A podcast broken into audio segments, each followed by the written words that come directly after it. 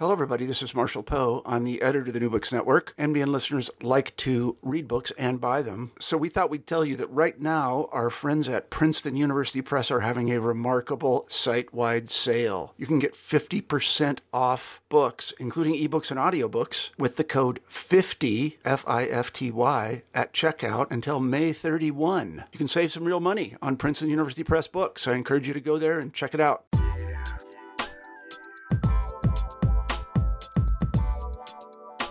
Welcome to New Books in Science, Technology, and Society. I'm Lucas Rappel, and today I'll be speaking with Eugenia Lean. Eugenia is a professor of history as well as East Asian languages and cultures at Columbia University, and she has just published a new book on science and capitalism during the early 20th century entitled Vernacular Industrialism in China Local Innovation and Translated Technologies in the Making of a Cosmetics Empire. Framed as a biography of the maverick entrepreneur Chen Diexian, this book provides what Lean provocatively describes as a global microhistory of vernacular industrialism. That is, the pursuit of industry and science outside of conventional venues. This kind of knowledge work, as Lean calls it, often involved tinkering with existing manufacturing practices and creatively appropriating industrial know how from abroad in an effort to produce innovative new products that could be marketed as authentically Chinese. In this way, vernacular industrialists like Chen Diexian helped to presage the sorts of practices that fueled China's economic ascent into the 21st century. Rather than rehash conventional narratives that depict early 20th century China as a moribund society defeated by decades of Western imperialism, or as a rogue state with a habit of infringing on the moral economy of global capitalism by routinely stealing the intellectual property of more technologically advanced nations, instead, Lean offers a refreshing account that puts Chinese culture and vernacular knowledge production at the center of industrial change. This is a wonderful book. Aside from its innovative argument and refreshing historiographical frame, it's beautifully written and deeply researched. I was especially charmed by the main character around which Lean has decided to organize her narrative, Chen Diexian. Chen was a truly beguiling, multifaceted human being. Besides building an industrial empire that specialized in his famous butterfly brand of cosmetics, Chen also engaged in the field of cultural production, editing numerous journals and magazines. In addition, he was a widely read poet and author of what Lean describes as sappy romance novels, melodramatic love stories that were popularly known as Mandarin ducks and butterfly fictions. Moreover, Lean shows how Chen Diexian employed many of the same practices in both his literary and industrial pursuits, practices that revolved around the creative appropriation and playful tinkering with existing formula to create something new. In other words, Lean makes it easy for readers to fall under Chen Diexian's spell, much as they did while reading his sappy romances over a century ago. I cannot recommend this book highly enough. Welcome, Eugenia, to New Books in Science, Technology, and Society. Thank you for having me, Lucas. Yeah, of course. So, congratulations on the quite recent, I think, publication of Vernacular Industrialism in China. It's a really wonderful book. And I wanted to start by asking you about its main character. So, the book is structured as a bit of a biography, and it centers on this really interesting, multifaceted figure, Chen Diexian. I'm wondering if you can tell us a little bit more about who he was, uh, what time he lived in, and why you became so interested in him. Yeah, Chen Diexian, yeah, was is a fascinating figure. He is the main uh, subject of my book.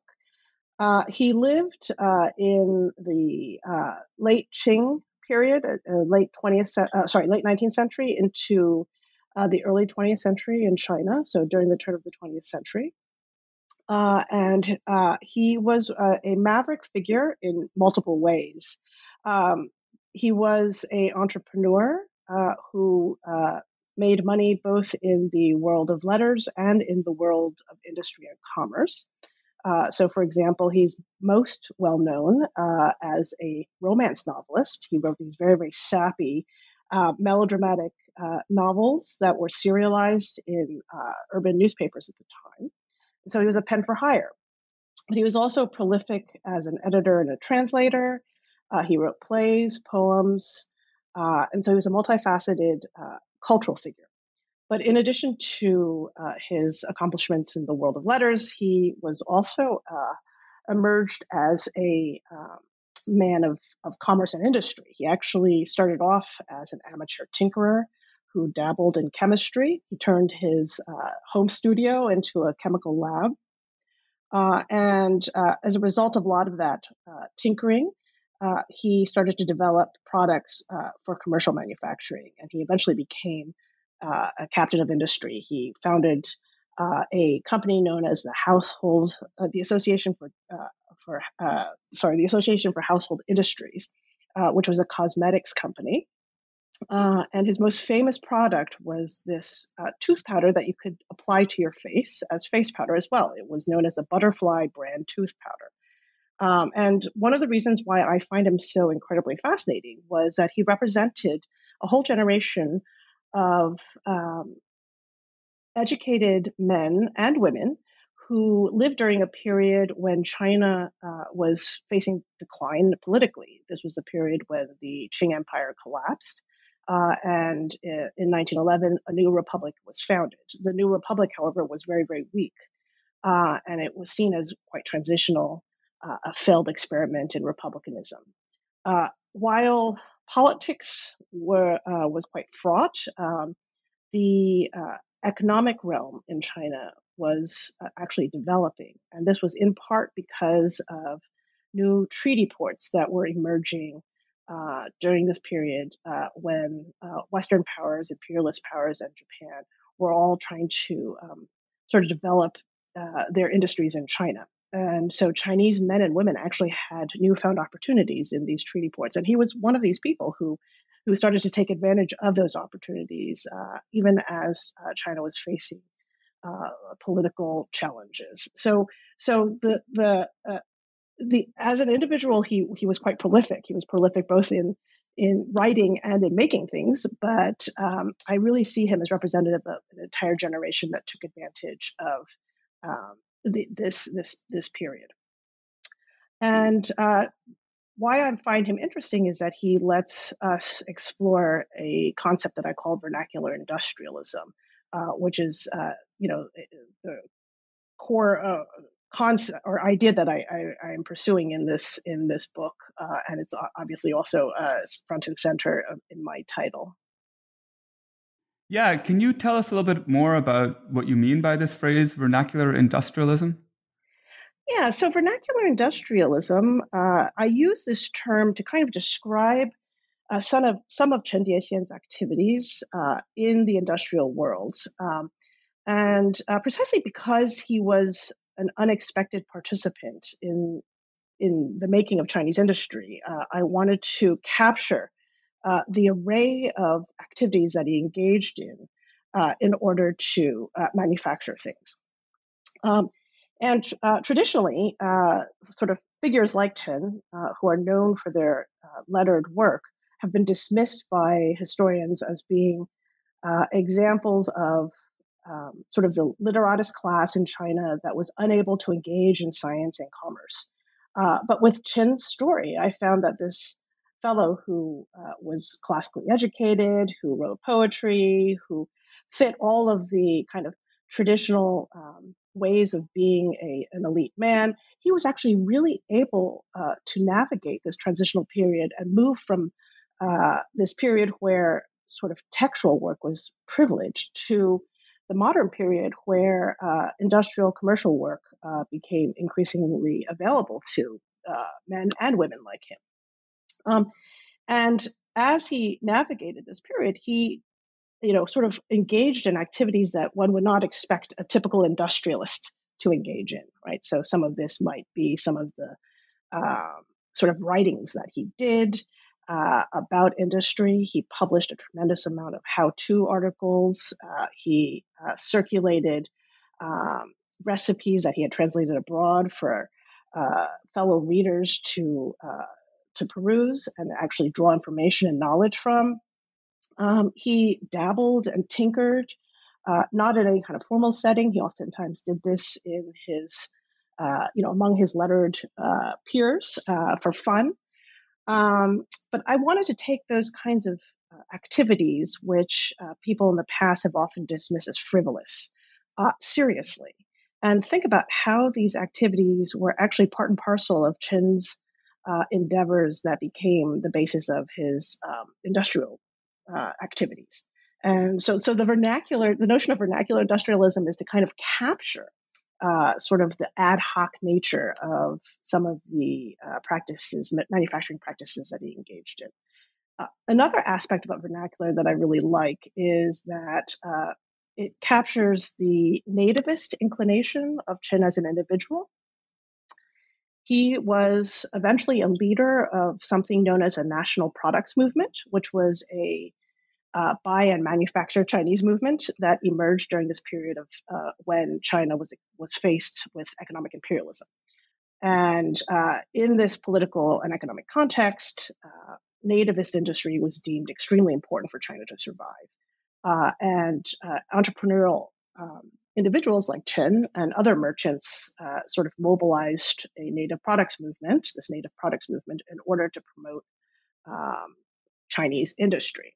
Uh, so, uh, what I like about this vernacular industrialism is that Chen uh, really mobilized practices that we, from a modern perspective, might consider quite rogue or unacceptable as as, as aspects of formal industry, including kind of copying foreign foreign technology, um, you know, uh, kind of um, uh, spending time um, sort of writing about uh, foreign technology and sharing brand recipes to a large readership. Right, this was actually very, very crucial for Chen to spread knowledge, to spread technological knowledge, which he actually called common knowledge in Chinese 常识. Um, and uh, he thought that this was actually very virtuous. This was hardly unethical. This was hardly not devious. This was a period when industrial property rights was not established globally, much less in China. And these were uh, practices that he deemed actually quite central to building a nativist uh, uh, Chinese industry. So, so uh, local industry, and, and and this is something that he very much emphasized in in in his own personal like cultivation of his reputation and the brand of his. Um, for his uh, cosmetics as well. So, so the vernacular, uh, this notion of vernacular, very much captures that kind of local nativist um, sort of uh, element of Chen's practices. That's so fascinating. I mean, he sounds like this, tell me if I'm wrong, but he sounds like this really kind of flexible, adaptable individual. You describe him as a transitional figure. So both a kind of uh, literary person who's composing uh, works of like fiction, but also these recipes, but then also making things uh, but then also transitioning between, it sounds like dealing with these foreign imperialists, but then also creating national products for uh, kind of Chinese marketplace. So really sort of playing all sides of every single angle at the same time. Is that right? Yeah. And, you know, it was really possible this time because I think um, China, as I said, was transitioning from uh, an imperial system, which collapses in 1911 to a new republic. And part of this transition meant that kind of social occupation, formal forms of knowledge, um, what it meant to be elite man, what it meant to be a professional expertise, all of these things were up in the air. Um, so there was a lot of uh, uh, sort of porousness between um, sort of different fields that we within from a sort of a contemporary perspective we might see as quite different so the production of literature uh, might preclude, for example, somebody today uh, to be a scientist, right? Uh, whose formal occupation or profession might be a scientist. But during this period in the early 20th century, those kind of occupational divisions didn't exist, and it was quite liberating. And that was sort of what characterized um, this generation, who were uh, very well educated, uh, and they were able to. One thing that I was very interested in is actually how they were able to leverage some of their literary skills um, uh, quite uh, into success in the commercial world. So, to give you a concrete example, what Chen was able to do was he was able to uh, take the proceeds that he used from selling his um, very uh, sappy, melodramatic romance novels and literally uh, start developing um, his cosmetic goods um, and founded his company. Um, but in more abstract ways, too, I'm actually very interested in not just the literal sort of financial um, you know, uh, sort of proceeds that he was able to use from from his literary work to, to build his commercial work, but the skills that he uh, developed as a man of letters, including uh, the act of translation, for example, was very, very crucial for his success in the commercial world. Um, so he was an avid translator. He actually opened a translation bureau and he translated all kinds of things. Um, detective fiction. He was an, uh, one of the key translators of Sherlock Holmes into Chinese, uh, but he translated other things, uh, legal doc, uh, sort of, uh, sort of, yeah, legal tracks, he, uh, recipes, uh, manufacturing recipes. and these recipes were very, very crucial for him to sh- both for his own the development of his own product, but also for him to share with other ma- would-be manufacturers. And that's what he did. He would translate these recipes and then uh, compile them in how-to columns, and then he would share them widely with uh, this new emerging urban readership. Um, sorry, you're about to say something. I was just wondering. Yeah. I mean, another maybe in some ways quite different aspect to the story. Is there yeah. an interesting gender component? I mean, it's. I was just struck by the yeah. fact that he was both an author of romance. You described them as sappy romance novels, but then also a, a, producer of cosmetics. So was his did he understand his market to be primarily did he understand his market to be gendered? So it was gendered in an interesting sort of way. So uh, yeah, I mean the point the romance novels were actually read uh, both by men and women.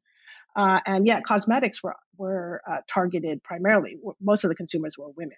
Uh, he was also a um, a famous journal editor, and one of the journals that he edited was known as the Women's World, uh, a women's magazine, um, uh, a genre that was very popular at the time. Uh, it was a new genre. Uh, it was a genre that uh, was meant to showcase both um,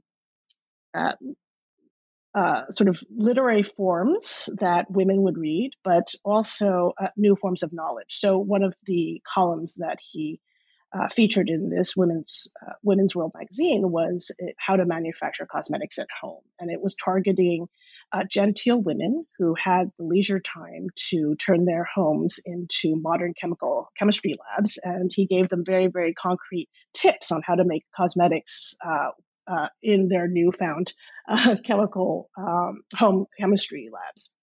Um, one of the arguments i make however is that while the trope of the woman is being used, and he is indeed trying to target a female readership. Men as well read these women's magazines, um, and so the gender kind of plays. It wasn't. It was hardly exclusive, and it was in part because uh, the uh, the woman's voice was seen as a very powerful voice at the time to convey new forms of knowledge, um, and it was so men and women were reading these magazines and consuming this information quite avidly. So one of the arguments I actually make is that uh, would-be manufacturers, including men, uh, read these uh, recipes and oftentimes applied them quite literally, uh, both in their homes but also outside. Yeah, amazing. Um, I wanted to ask you about another phrase or set of words that comes up in the book over and over again. So we've been talking about vernacular industrialism, but you also describe Chen as a tinkerer. And then you also use this really interesting, evocative phrase of knowledge work. So I'm wondering if you could just talk a little bit more about both the kind of tinkering aspect of both his literary production, but also the cosmetics empire that he built, and then what it means to describe all of these different kinds of practices as knowledge work. Okay, yeah. One of the things that I'm very interested in is this notion of tinkering. And I use this in multiple ways. Um, tinkering, uh, so Chen Diexian, again, uh, as, I, as I mentioned earlier, was uh, very uh, uh, adept both in, in, in terms of his textual work at, at uh, not necessarily creating something new, a lot of his literary production was sort of adapting or tinkering pre-existing formulas. So one of his most famous novels that kind of sold like hotcakes in the emerging Shanghai print market at the, at the time was a basically a ripoff, uh, an adaptation of one of China's most popular um, um, uh, novels from the late imperial period. It's known as The Dream of the Red Chamber and he basically adapts that novel in order to write his new romance novels.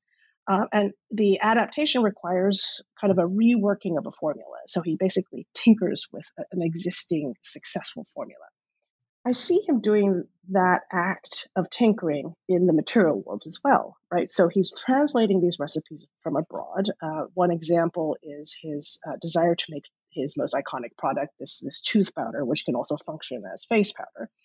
Uh, and as he does with many of his other products, he basically gets a recipe from abroad. Sometimes it's a branded recipe, it's a brand recipe, right? It's a recipe from a famous of a famous commodity, and then he translates it into Chinese, takes that recipe, and then adapts it to the uh, local environment, both in the sense of kind of trying to find local ingredients uh, and for the tooth powder, he found uh, initially that uh, calcium carbonate was very expensive at that time to, to, to procure uh, in China uh, because it was an imported item, and so he wanted to locally source it. Uh, calcium carbonate was often was a very popular um, ingredient for cosmetic goods, uh, and so as the story goes, he basically um, was writing poetry with a friend of his on the uh, Ningbo, the sort of eastern seaboard of China, and he noticed that the seashore was covered with cuttlefish bones,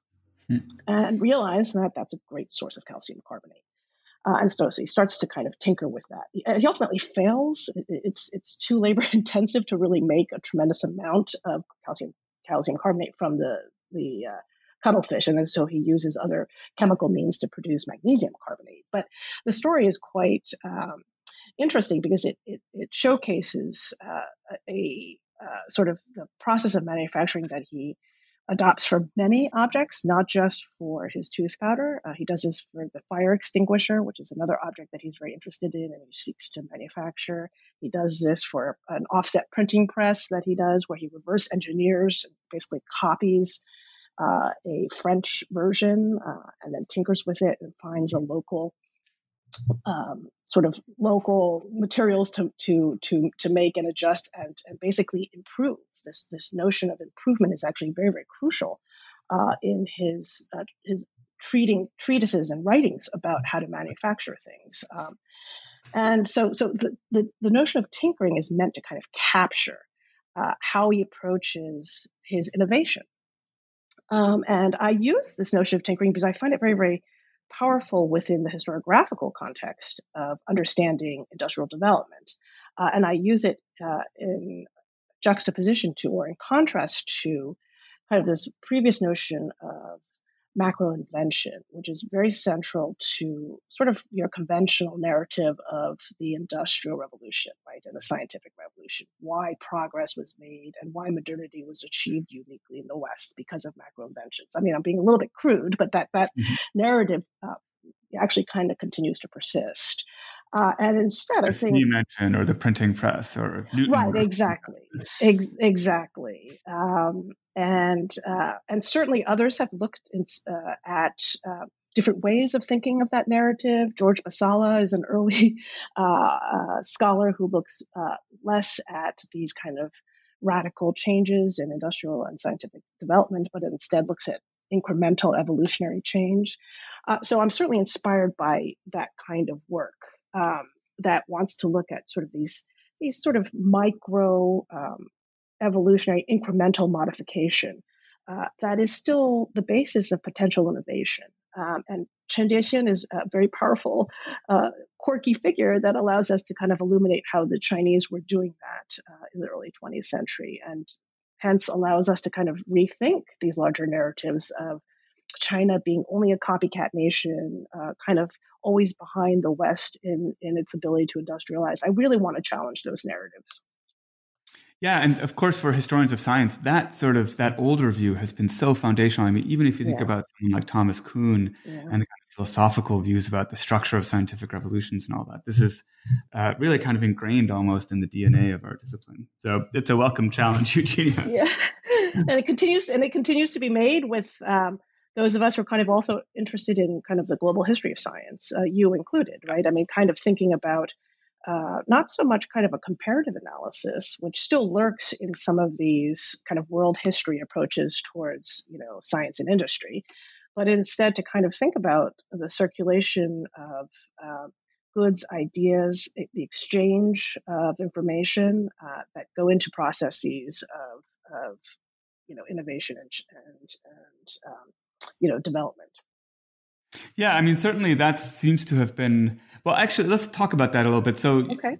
this book very much is a, at least as I read it, is a kind of intervention in the global history of science, but it does all sorts of things in a really interesting way. So there's a, a couple of things I'd like to talk about. One of them is that it makes this intervention in the global history of science, but from a very local perspective. You call it a global microhistory. Can you tell us a little bit more about what you mean by global micro history, and then what prompted your decision to write a kind of global history of science and cha- capitalism, focusing on an individual person, a kind of very specific story, but an individual so, you know, it's funny. I mean, I'm, I'm kind of trained as a microhistorian. I was at UCLA uh, in the 90s when Carlo Ginzburg uh, wrote uh, The Cheese and the Worms, right? This is, is, the iconic, pioneering kind of cultural history, microhistory, right? Where you look at an individual in order to look at much larger structural uh, uh, issues or historiographical issues. Um, so I'm al- I've always been very very comfortable with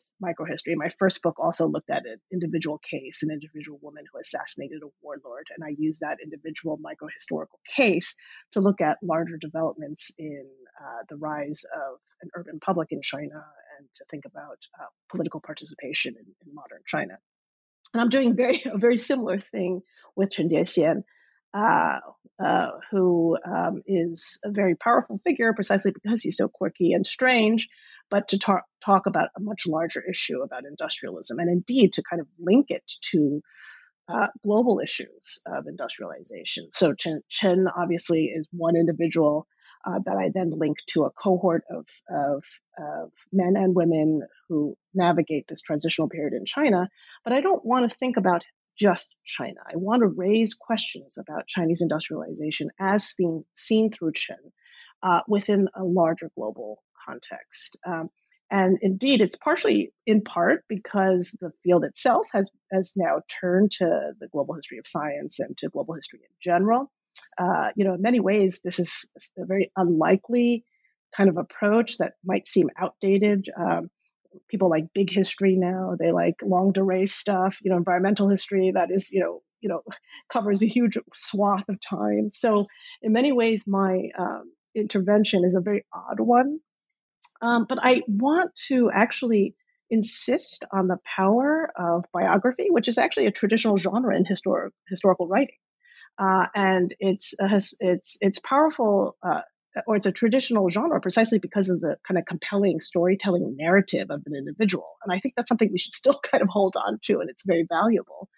Um, but this is obviously not a traditional biography, right? It's not a hagiographical account. It's not a celebration of the individual. It's not a great man story. Um, instead, it's it's trying to uh, sort of situate this individual within much larger trends that um, characterized China, but was not specific to China. And in that sense, I do want to see it as a, a global history. And, and in the introduction, for example, um, I liken him to uh, a fellow who you might, as an American Americanist, you might be familiar with, Hugo Gernsback, right? Who is this? Uh, uh, he was a Lithuanian who came to America and was a science fiction writer, and he was also a editor of, of uh, radio technology journals. And he catered to a readership of uh, radio tinkerers. Uh, and I sort of do a comparison between the two of them in the introduction, uh, not so much to engage in a comparative analysis to compare US development versus Chinese development, but to actually see them as emblematic of a larger global phenomenon. Uh, which is namely that the production, the mass production of words that was possible during this time was actually very integrally related to technical technological development uh, that was occurring within uh, a period where mass industry was evolving, and that was a global phenomenon. The reason why I find Hugo Gernsback so fascinating and why it was worthwhile for me to kind of uh, look at Hugo Gernsback uh, alongside uh, Chen Diexian was not so much that I wanted to engage in a comparison. I wasn't interested in saying, oh, well, America was at this point, and we can see uh, how it was uh, developing through Hugo Gernsback uh, versus what was happening in China. And rather, what I wanted to do was sort of see the two individuals who are so similar. Uh, in the sense that they were both editors of uh, journals that were promoting tinkering and technological um, engagement by uh, on the part of their readers, and they themselves were both amateur tinkerers uh, and they were also very dedicated, both of them, to sort of transmitting knowledge about uh, new forms of technology through uh, the uh, modern forms of media. And I actually see them both as emblematic of a uh, of a common global, like a, a moment that spanned the world, that that went from the U.S. to China. And that moment is a period where industrialization allowed for the mechanical reproduction of both words and things. Uh, and this was something that uh, I was very interested in is the relationship between kind of the new forms of knowledge work that were mo- emerging globally and the new forms of material work uh, in industry uh, that was also uh, worldwide. Um, so, in that sense, the individuals, uh, both Gernsback and Chen Diexian, allow us to kind of look at a global story. Yeah, it's fascinating. One thing that I really liked about your analysis is that, as you know, and we've talked about, you know, offline many times, yeah. much of the recent enthusiasm, certainly among global histori- historians of science for writing a kind of global history of science, has revolved or been written through the idiom and metaphor of circulation. So, looking at how ideas circulate, how new inventions circulate, new discoveries, quote unquote, circulate uh, and looking at circulation. So rather than looking at a specific site of knowledge production, looking at the circulation of knowledge and claiming that circulation is constitutive of knowledge production. Anyway, one thing I really liked about your book is that I'm not sure if you uh, fully intended to do this, but I read you to be sort of shifting the emphasis from circulation to copying, which I love for all sorts of reasons. But one reason is that it kind of materializes the process, right? So as you were just talking about, when you're making uh, radio broadcasts, but even more so in print publications. When Chen Diexian was uh, editing journals or producing sappy romance novels, he was making many, many copies of the same text, but then also, of course, copying other texts and tinkering with them and changing them. So I wonder if you could talk a little bit more about the importance of copying in your understanding of kind of global history, history of knowledge, and then also sort of talk about the um, trying to think about how to put this, but the kind of tension between copying and authenticity, authentication, so that it was really important for Chen Diexian to both make it to circulate his work in many copies, so to make many cosmetics, many copies of his novels, but then also to promote them as being authentically Chinese. Yeah. Yeah. Um, no, absolutely. Um, so, so you, you in your question link circulation to copying and how I'm kind of making uh, my focus is actually more on copying than than on circulation. Um, but they're also related, right? And so my choice of the word copying or my choice of the theme copying is pretty important insofar as I am very interested in the global circulation of knowledge. But that knowledge as it circulates and transmits, it's not always just di- direct transmission, right? It's not, and this is again kind of taking challenging uh, previous understandings of how science circulated globally. Uh, the traditional kind of narrative is that you know science originated in, the, in, Europe and it just was transmitted to the rest of the world, right? So this kind of direct transmission um, is what I want to kind of complicate through the practice of copying. And again, a lot of scholars have already sort of looked uh, very innovatively at uh, how knowledge is transmitted and that it's hardly just direct transmission, but there's always adaptation. Um, my angle is from the practice of copying uh, because uh, Chen Diexian is actually a big advocate, as I mentioned, of, of copying, of, of emulating, of remaking foreign technologies in order to innovate domestically. Um, and this is right a form of import substitution. Um, and uh, this was also a challenge to the emerging IP, uh, the industrial property regime that was emerging globally that wanted to focus instead on original creation, right? Um, but for Chen, copying was actually very, very important uh, in order to build nativist industry. And the processes by which copying takes place is what I look at very carefully um, through his practices of tinkering. Right? It was it was oftentimes uh, where translation would then of a foreign technology would then uh, lead to his adaptation of that particular manufacturing process, which is oftentimes something he had to do. I mean, China was, uh, as I said, very weak. The state sponsorship of industry building was nascent. Uh, ingredients were simply not to be had. So copying was just necessary. And then an adaptation of those copied formulas was absolutely necessary. And as he copied, he found that he innovated, he improved, he claimed that he improved.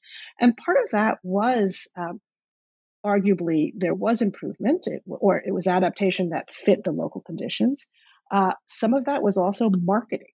Um, it was a means for him to authenticate the uniqueness of his product, right? And this is something that is uh, uh necessary in modern capitalism. Um, this is uh, when when goods are mass produced, goods especially like cosmetics, right, where you as the buyer you don't really sort of see the ingredients, you don't see how how uh, you know lipstick, uh, you know, in this case is necessarily better than lipstick, um, you know, in, in this other case. Rather, you depend upon the brand, the the the reputation of the brand that can be established through advertisements, uh, through trademark uh, uh, usage, and so on and so forth. Um, and so Chen Diexian was a avid marketer, and he sought to authenticate his good uh, in the sea of commercial goods, uh, in this sort of new urban landscape in China, which was uh, characterized by all sorts of um, uh, uh, commodities, some uh, counterfeit, some copied, some flawed. And there was a lot of anxiety in China at the time. And this new marketplace was one that was bewildering. And, and what Chen wanted to do was uh, sort of provide the consumers, his readers, uh, buyers of his goods, uh, with um, guidance on how to navigate this really unruly marketplace. Uh, and he did so in multiple ways. He did so through his how to writing. Some of these how to writings, while they shared recipes on how to manufacture soap, uh, they also kind of gave information and guidance uh, to the consumer about how to navigate or how to recognize good quality soap.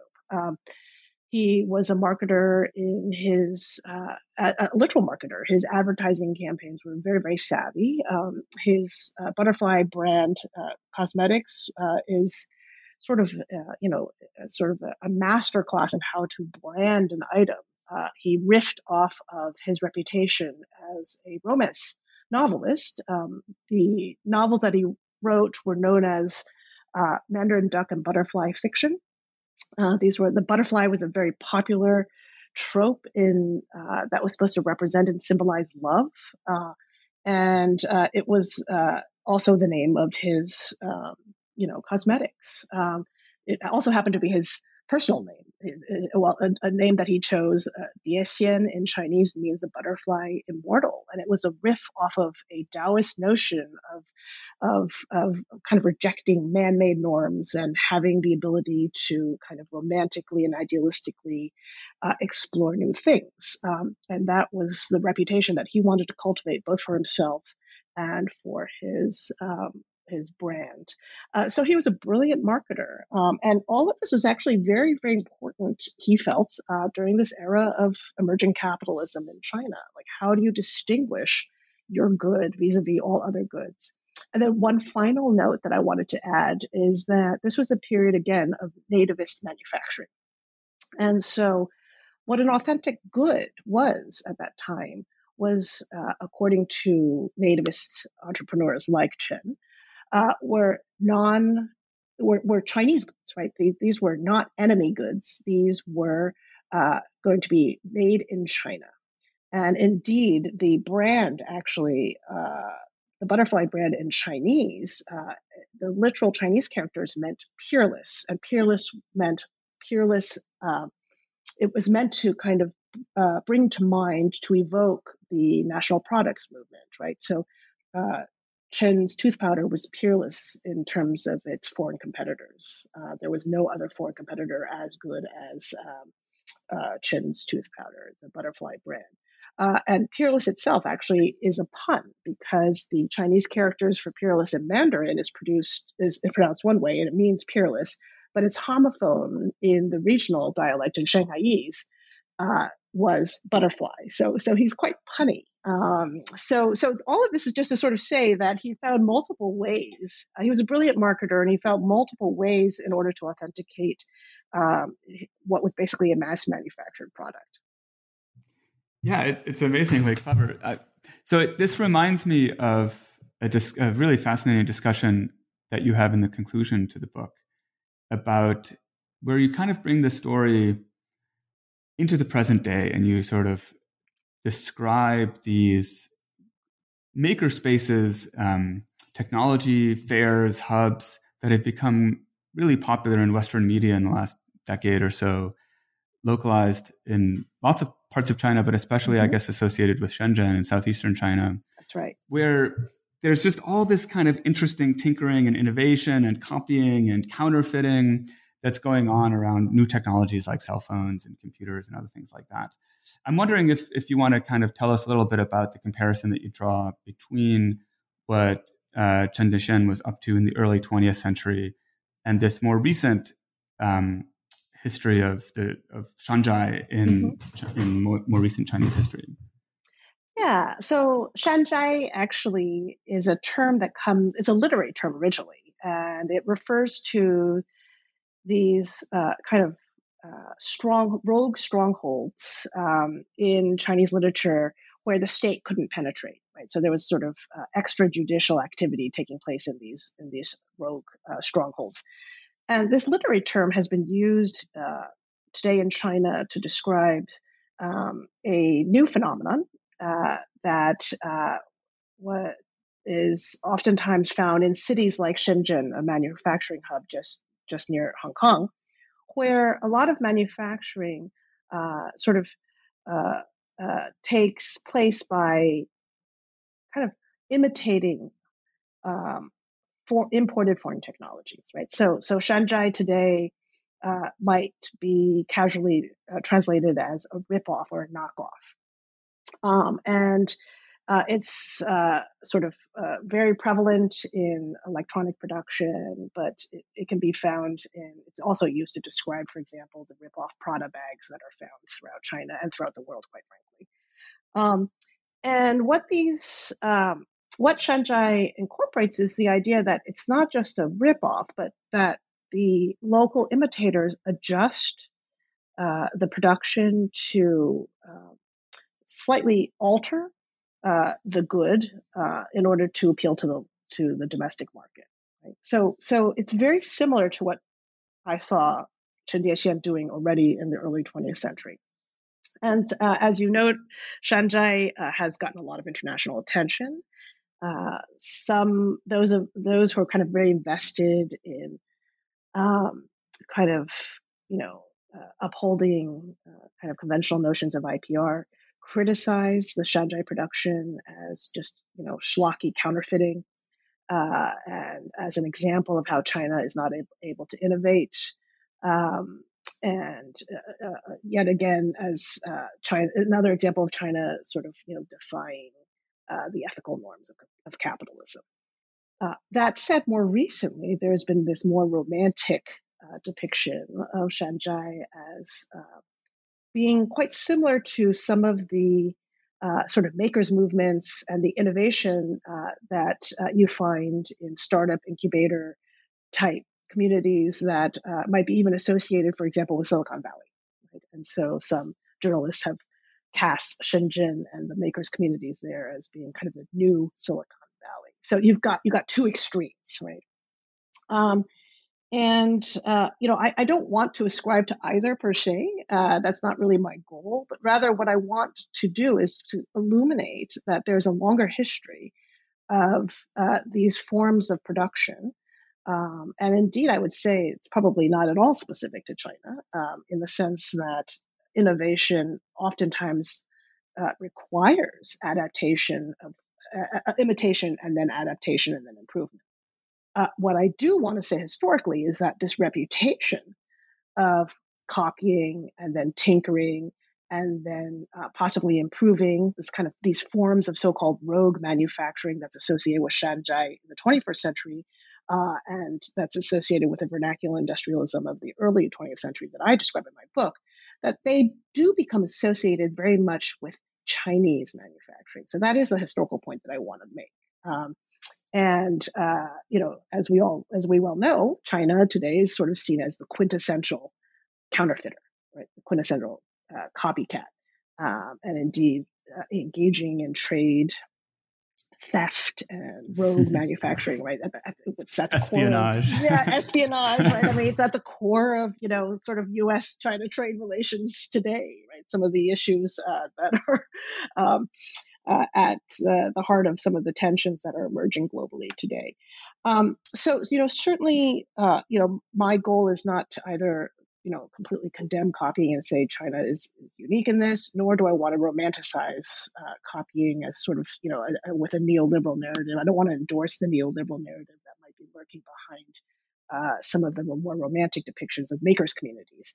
Uh, and I will say it's not just neoliberal. The post-socialist Chinese state is also um, endorsing, uh, you know, this Shanzhai activity as true mass manufacturing, mass creativity. Um, so I'm, I'm certainly uh, uh, very cognizant of both of the various ideological implications. Um, but I am uh, interested again in identifying why uh, this kind of pra- why these practices have been seen as specifically Chinese, um, both from the early 20th century all the way until the 21st century, two moments when China is really emerging as as um, active participants of global capitalism.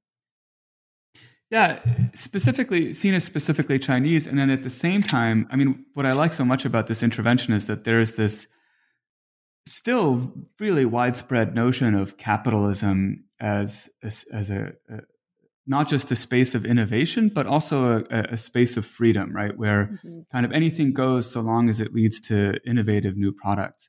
Mm-hmm. And what this kind of emphasis on copying and restrictions on copying, right? intellectual property mm-hmm. law and other kind of trade regimes shows is that in fact it's often exactly the opposite right mm-hmm. that capitalism is a is you know global capitalism is a heavily regulated space and then when there's a, a, player who seen to be violating some of those what you just called ethical norms of capitalism uh, the world trade organization com- can come down on them with quite a heavy hammer so anyway i think maybe if you if we wanted to use this opportunity if you wanted to tell us a little. I know your next project is interested in looking at intellectual property law and how it intersects with uh, issues of global capitalism, uh, knowledge transfer, knowledge circulation. If you want to just tell us a little bit about where your thinking is headed in the future around some of these issues and what you're thinking about doing next. Yeah, great. So, yeah, my next book uh, is uh, tentatively titled uh, Making the Chinese Copycat.